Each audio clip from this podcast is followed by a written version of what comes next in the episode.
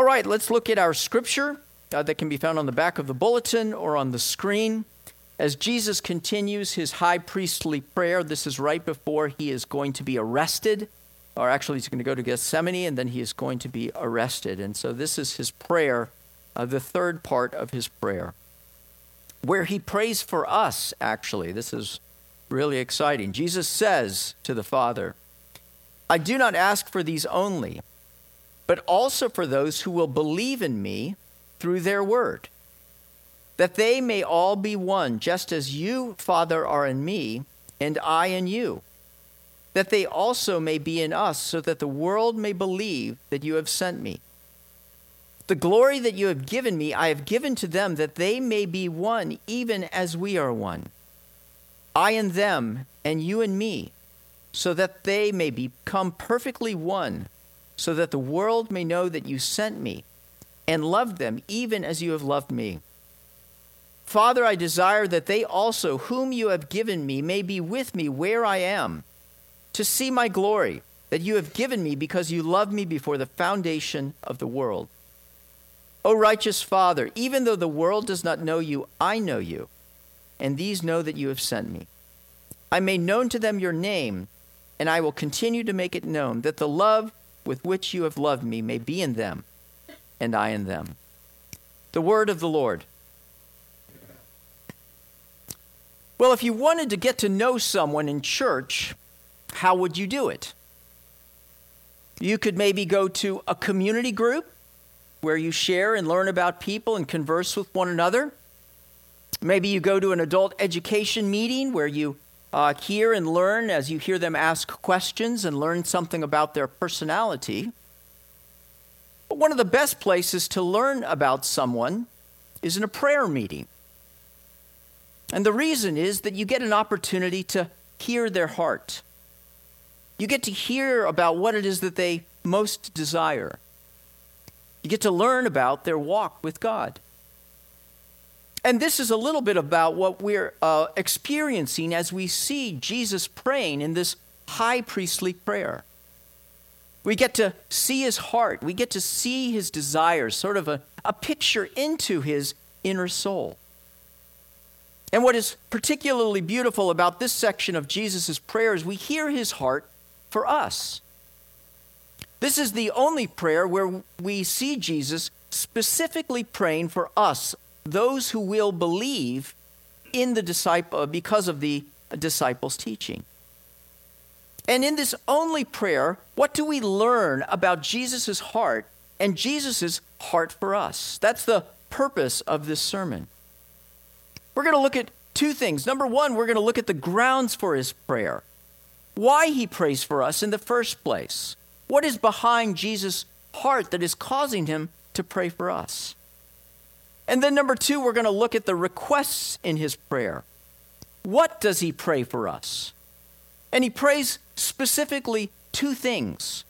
And we're going to examine why are these two things uh, the things that he is praying for us. So, those are the things we are going to examine. How is Jesus, and then we're going to ask the question how is Jesus' prayer being answered in our lives? For what Jesus prays always comes to pass. So let's take a look at this. Number one, the grounds for his prayer. What is the basis upon which Jesus is praying for us? Notice verse 20 I do not ask for these only, but also for those who will believe in me through their word. We've talked about the fact that Jesus is praying like the high priest. That the high priest on the Day of Atonement, when he would go to sacrifice an animal for the sins of the people, before he would do that, he would pray. And he would pray in three concentric circles.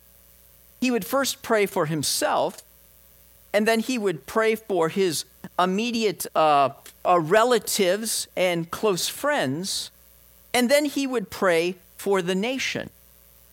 In fact, as he prayed this high priestly prayer, he'd be wearing this, this vestment and this breastplate. And on the breastplate were 12 different stones right here. And each stone, written on the stone, was the name of one of the 12 tribes of Israel.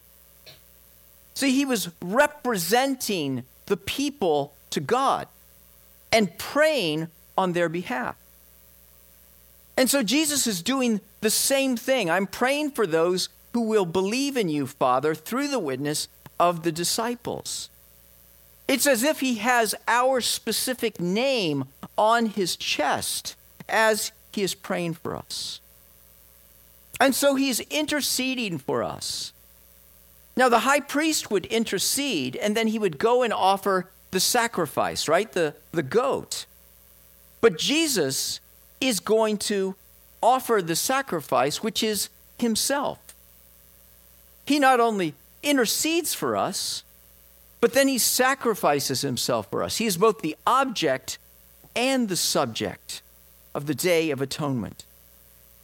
Now, we don't as much know about this prayer as we do the one that follows right afterwards, which is the famous prayer that he prays in Gethsemane, right?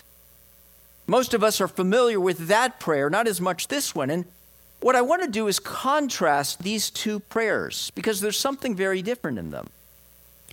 When Jesus is praying in Gethsemane, and remember, he's in great pain and anguish, and he's, he's sweating, and his sweat is like drops of blood. And what is it that he prays?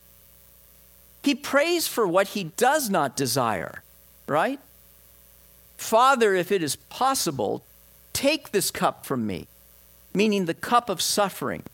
In other words, if there is another way to rescue my people, please make it possible. Because Jesus knows what is coming. He's going to be separated from his Father. He who, for all eternity, has been in intimate, organic, united relationship with his Father. His Father is going to turn his face away. And so he says, he prays what he does not desire. And yet he says, Not my will, but your be done. Yours be done. In other words, if there is no other way, God, make it possible. Now, notice this prayer, because this prayer is very different from the Garden of Gethsemane, isn't it? It does, it's not a prayer of what he does not desire, but it's rather a prayer of what he desires. It's almost like Jesus is, before he goes to the cross, before he goes to Gethsemane, he wants to remind the Father of what it is, why he is doing what he is doing, what it is that he wants. And what is it that he wants? Verse 24 Father, I desire that they also, whom you have given me, may be with me where I am See, that's Jesus' prayer and his heart and his desire. I want those you have given me to be with me where I am, to be with me. He's talking about relationship, he's talking about reconciliation, he's talking about them knowing me and I knowing them, and there being no barriers between us. I want them to be with me where I am. He wants closeness with his people. He's speaking of this special love that he has for you and for me. Jesus in uh, earlier said to his disciples, and he says the same thing to us who are his followers I no longer call you servants, because a servant does not know his master's business.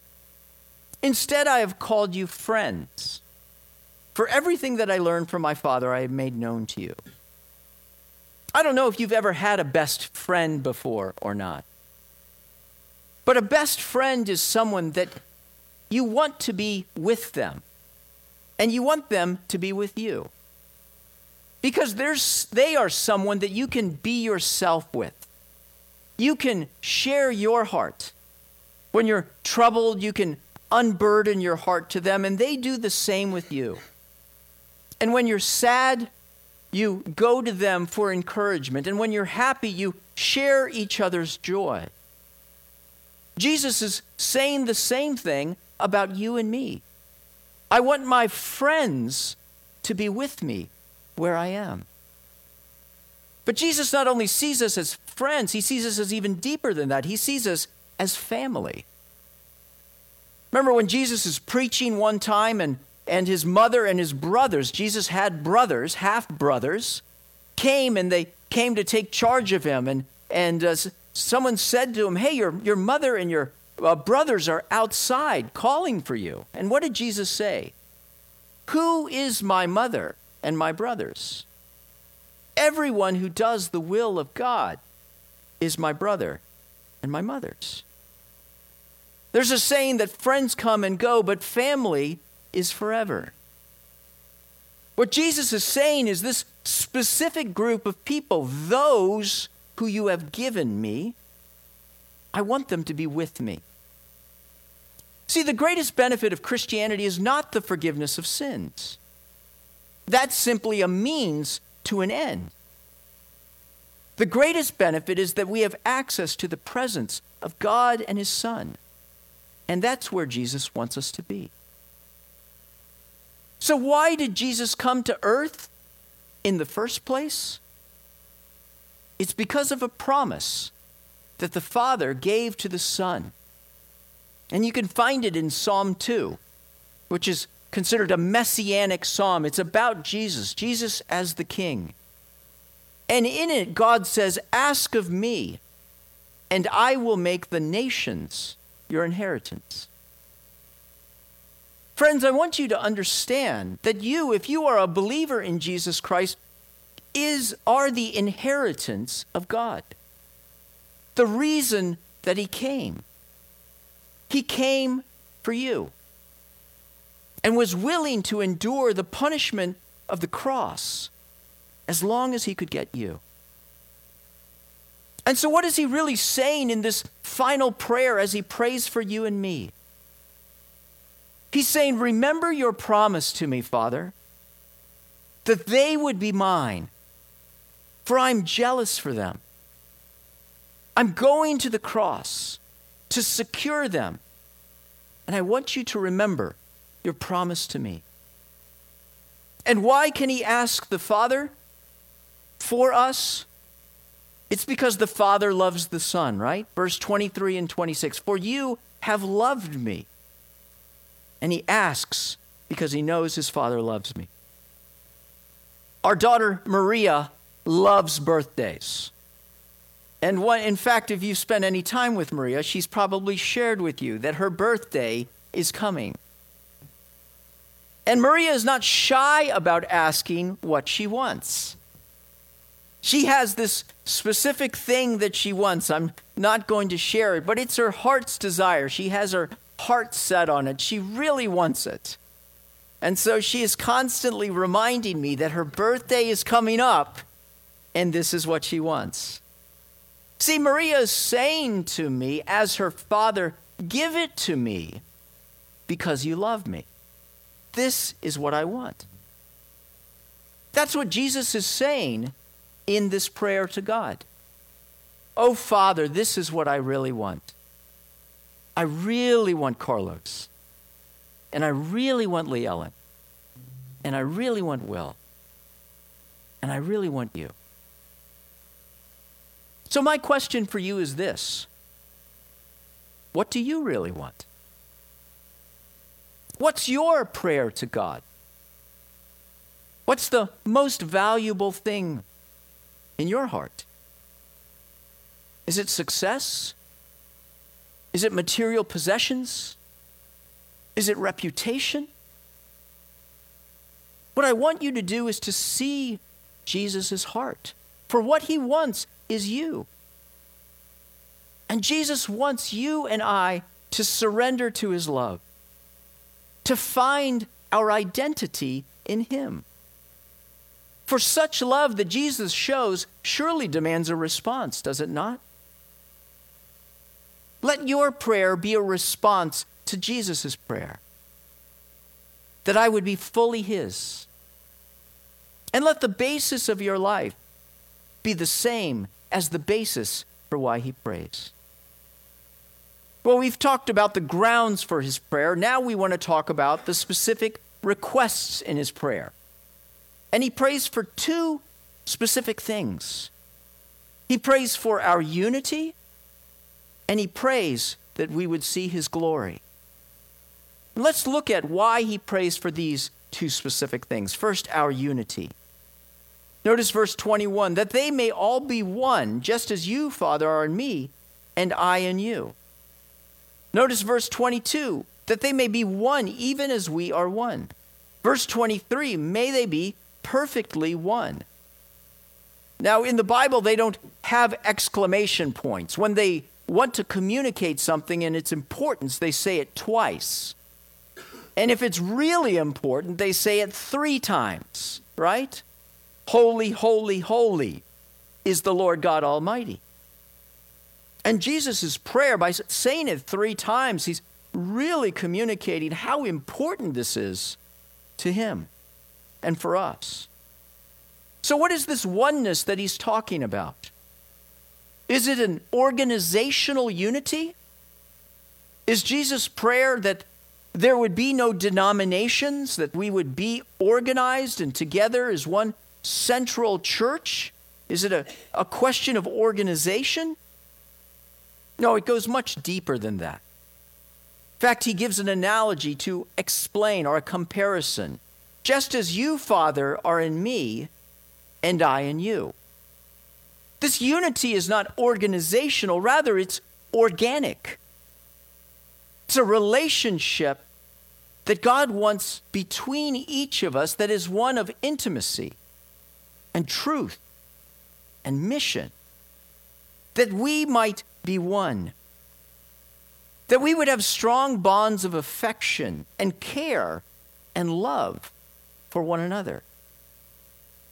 It's a unity, I think, based on at least three things. Number one, it's a unity of truth. That we would value the same things. We hear about let's just be unified for unify, unity's sake. Doesn't work that way, does it? No, that we would be centered around our Father and our Father's teachings of how we are to live our life. It's a unity of truth.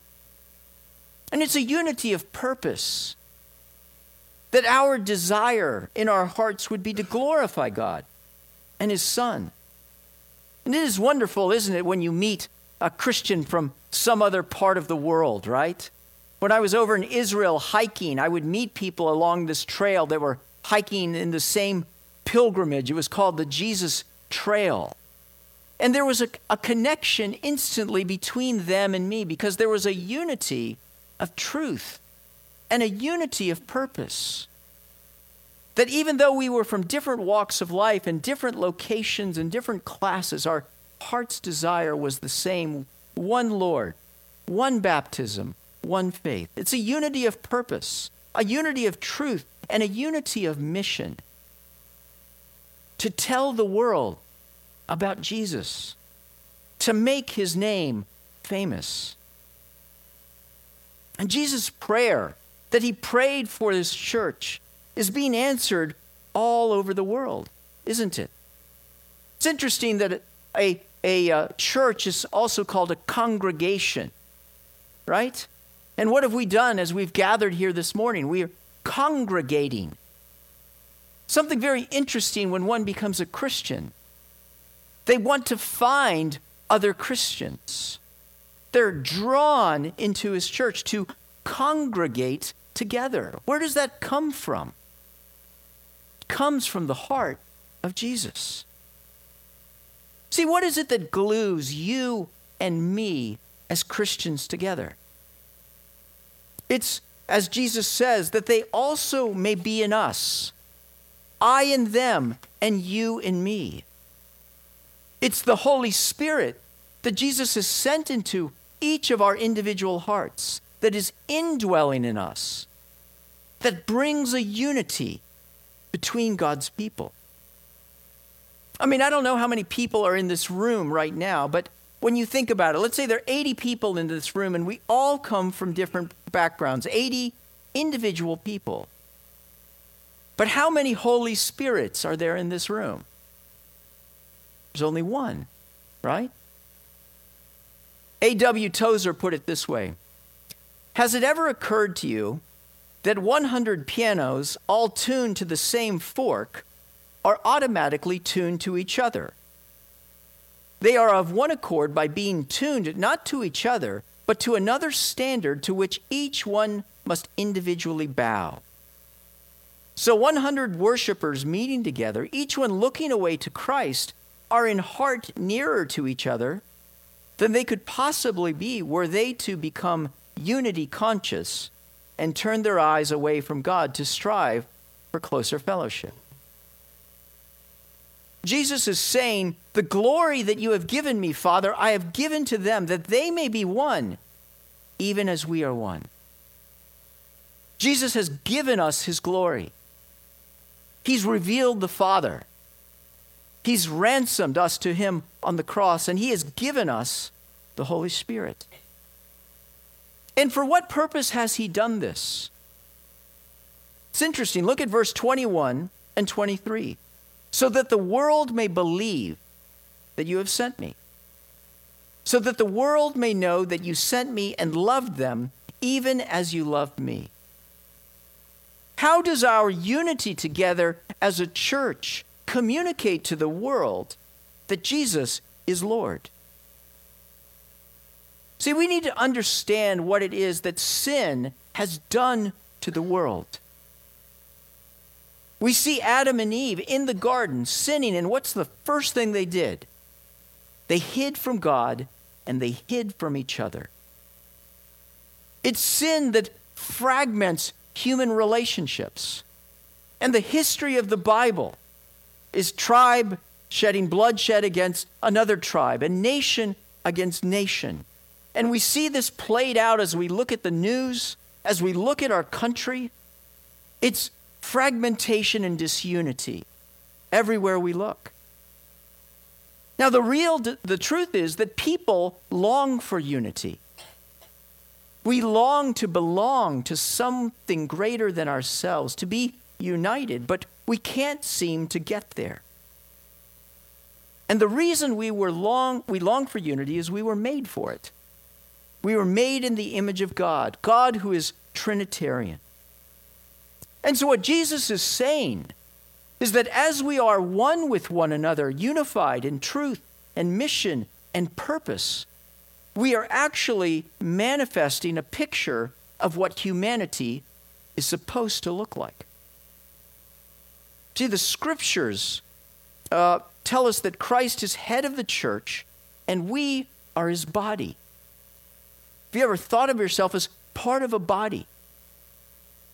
I think of the group that I was a part of at, uh, when we went to college at, at uh, University of Virginia, and we had this great group of people uh, who were brothers in Christ and, and uh, were young life leaders and involved with FCA, and we really genuinely loved each other. And as we sort of took our relationships into the world just by living life, participating in intramurals, going to, uh, you know, going to the dining hall, and et cetera, et cetera we would brush up against people. And people would see the affection and the love that we had for one another, the way that we spoke to each other. And they were intrigued because they hadn't seen it before. They couldn't quite identify it, but they knew that there was something different about us. And as they learned more and more about what that is, some of them said, I too want to belong. I want give my life to Jesus Christ. This is so important to Jesus that he prayed for it in his final prayer for us. So, how important is it to you and me? In our church, Jesus has brought us together from different backgrounds and histories. But we all have one spirit, don't we? Tuned to one tuning fork. And so, what do people say when they come into this church? I know I see unity. I see love and affection that we have for one another. And I think God is pleased. But God wants us to continue on in that affection and that unity. So we must respond to this prayer that Jesus has for us.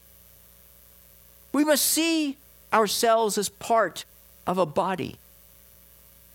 That this is bigger than just my individual faith with Jesus. That the reason God has called me here to this church is because of my unique gifts and personality. That I have something to add to this church and others have something to add for me. Christ wants us to live connected lives with one another, involved, and that's why we have community groups. That's why we have lighthouse groups. That's why we have men's ministry. This men's group, uh, this men's retreat that's coming up October 28th and 29th, is a fantastic opportunity to come together as men to hear each other's hearts. You will learn more about other men by going to that group than uh, that time than by two years of just coming on Sunday. God desires us to do that. We feel the pushback from the world, don't we? No, it's better to stay safe. It's better to keep your distance, right? But that's not what God has called us to. He's called us to see ourselves as part of a body, and He's also called us to bring our love for one another into the world. See, how will the world know the love and affection we have for one another if they never see it? If it's only in these four walls? See, it was us at UVA going out into the world and participating and living in the world that gave that opportunity for others to see. So I want you to start thinking about your relationships with one another from the aspect of mission. How do you do that? I don't exactly know. Maybe it's a couple of you coming together and starting to have dinner with one another and inviting someone else that you mutually know to come be a part. Maybe at the next mercy and justice event. And this is a great opportunity to invite people, whether it's to something like helping the homeless. Uh, they may not come to church, but they'll come to something like that if you invite them. A place where they can be exposed to the love that we have for one another, that they can begin to wonder what is it that makes you unified? God wants us to walk together, hand in hand, into the world. And so let us respond to the prayer that Jesus has made for us and take his spirit, his glory into the world. This brings me to my final point. This is the final request he had in his prayer that we would not only be unified, but that we would see his glory.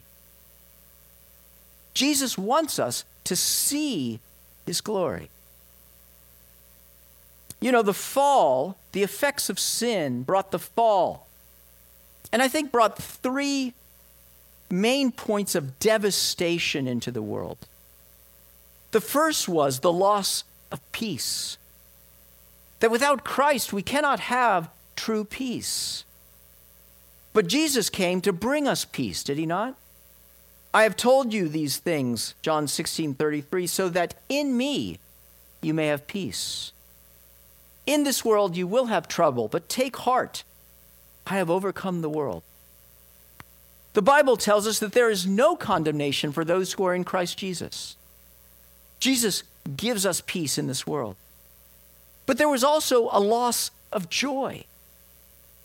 But Jesus has come to bring joy back into our hearts the joy of being loved by God, the joy of being forgiven, the joy of being reunited with people.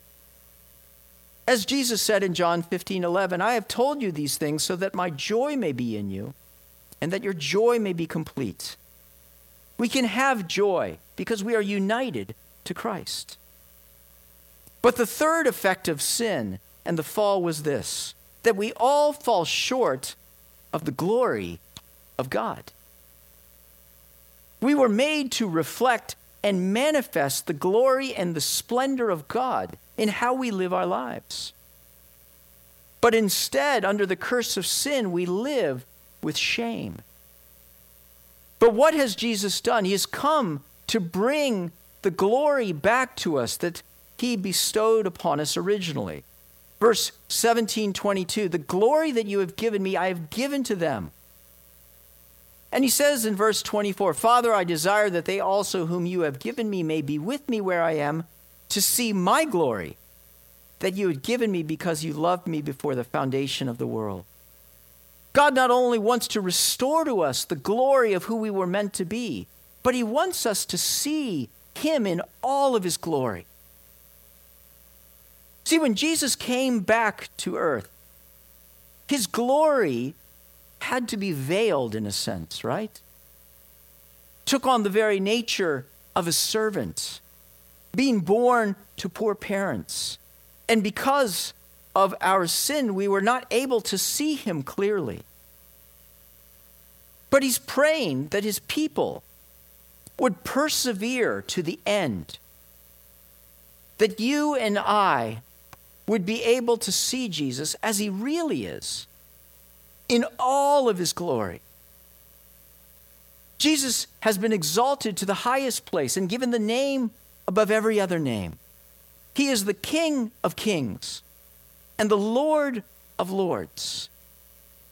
What majestic splendor we would see to see him in all of his glory.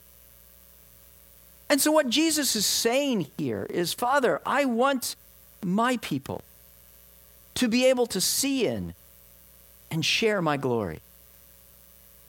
I had an opportunity, uh, I've run five marathons in my life. And the last one was probably the best. It was the Boston Marathon. And I was not trained for it, and I was not prepared for it. And it was grueling and arduous. But there was one goal, and that was to finish the race. And the first thing that I wanted to do when I finished the race was I wanted to find Lee Ellen. Because I wanted to share, I wanted her to share in the glory that I had from finishing the race. That's what happens after you run a race, after you do something arduous, that you want to have others that you love share in your glory.